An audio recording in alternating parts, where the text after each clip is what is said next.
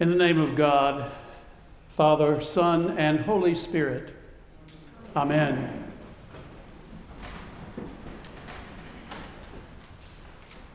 Since Father Robert usually takes this same week each year for part of his vacation, I have preached on this text at St. Luke's before.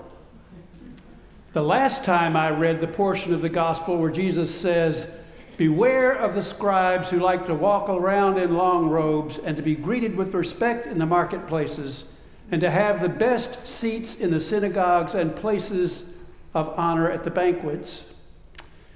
And I kind of made fun of myself as I stood before you and spoke from a lofty place, wearing long robes, and with a prime seat in our place of worship. But I hope and pray that neither me nor any cl- other clergy person comes across to you as holier than that. My job and the job of all the clergy is to be an example of a humble servant of God, not someone that is any closer to God than anyone else. None of us should be any more exalted than any other member of the household of God. After Jesus had warned the people against those who held themselves in such high regard, he watched as members of the community came forward to offer their gifts. As I told you before, the practice at the time, since they didn't have checks or offering envelopes, was to each come forward and to drop their offering into the collection basket. Then the person doing the collection would announce the name of the giver and the amount of the offering. So Jesus watched as many rich people smugly dropped large sums of money into the collection. Then a poor widow came and put in two small coins, which we're told were worth about a penny. When Jesus saw this, he called his disciples to him and he said, Truly I tell you, this poor widow has put in more than all those who are contributing to the treasury. For all of them have contributed out of their abundance, but she, out of poverty, has put in everything she had, all that she had to live on. This poor widow has put in more than all those who are contributing to the treasury. In those days, a widow who had no family to support her was at the mercy of the community. She had no social status, no assets, no resources of her own. Her only way to provide for herself would have been to beg in order to meet her needs. This woman gave everything she had. There was nothing left. No one, no one was going to take her in and provide for her. What on earth could motivate someone with almost nothing to give all that she had to God's work in her community? The answer is that she was a woman of deep and simple faith. As a matter of fact, it would appear that faith and a grateful heart was the only thing that she had. But it was enough. She knew that God had provided for her in the past, and she trusted that God would provide for her in the future. Walter Brueggemann, the author and theologian, says of people who exhibit deep faith in the face of dire situations, it comes in many ways among those who will not give in, but who trust fully in the promises rather than in the circumstances and are unafraid. It comes when we stake our lives on the Word of God and that word does not return to us empty. It goes its own way, has its own say, does what it intends. So the vision comes among us when the word is treasured. The widow that Jesus encountered in the synagogue trusted fully in the promises rather than the circumstances. When seen in this light, this gospel story is actually not about what people give, as important as that may be. No, it's about a way of life. It tells of a way of living that puts total faith in the fact that God will never leave us alone to face all of life's trials and tribulations. It is abiding secure in the knowledge that even if the most unimaginable and awful things happen, we are not alone. God in Christ is there to comfort us and to sustain us. All will ultimately be well.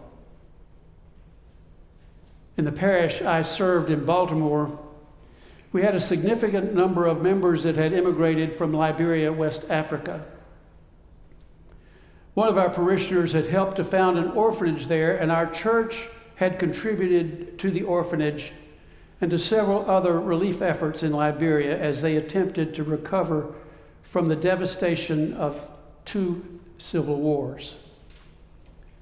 So we decided to take a mission trip to Liberia to see firsthand the country, the people, the orphanage, and to discern how we might best be of assistance and encouragement in the area.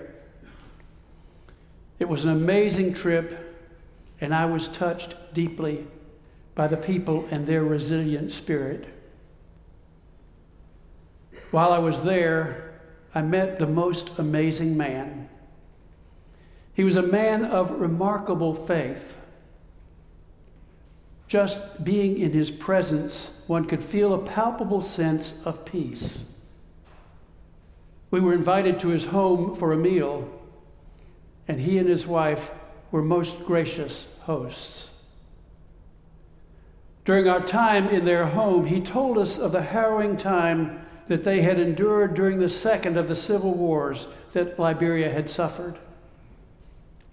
He said that the fighting had escalated and was approaching his home in Monrovia. He tried desperately to get his wife to leave for her own safety, but she was adamant that she was not going to leave her home. That evening, he could hear and see the fighting getting nearer to the street on which they lived. The fear was overwhelming. So he knelt and he prayed. He said he knew that God had blessed him beyond all measure, and he trusted that God would embrace him even in death if that was what was to come. My friend turned the situation over to God and trusted that even if the unthinkable happened, that he was a child of God and ultimately all would be well. Immediately he, felt, he felt a sense of peace and calm come over him, and he knew that he was to stay in his home. He and his wife would protect one another if it came to that, but they both felt at peace. When the fighting in the neighborhood subsided and the dust settled, he was amazed to find that the only house still standing was his. He was willing to give all that he had in faith. He didn't believe that God had chased the people that threatened his community away. He only believed that God had sustained him and those he loved in their darkest hour. He trusted fully in the promises rather than the circumstances and was unafraid. My friends, the poor widow gave all that she had in faith. How did she fare afterwards? We don't know. We can never know. But what we do know is that she believed that God was good and faithful and that God would sustain her no matter what the situation she faced. The widow in our gospel account and my friend in Liberia have much in common. They had no guarantees that their situation would change, but they had complete faith in the God of love. Each of us have times in our lives when we are not sure that we can go on. And I'm not implying that all we have to do is pray and no bad things will happen to us.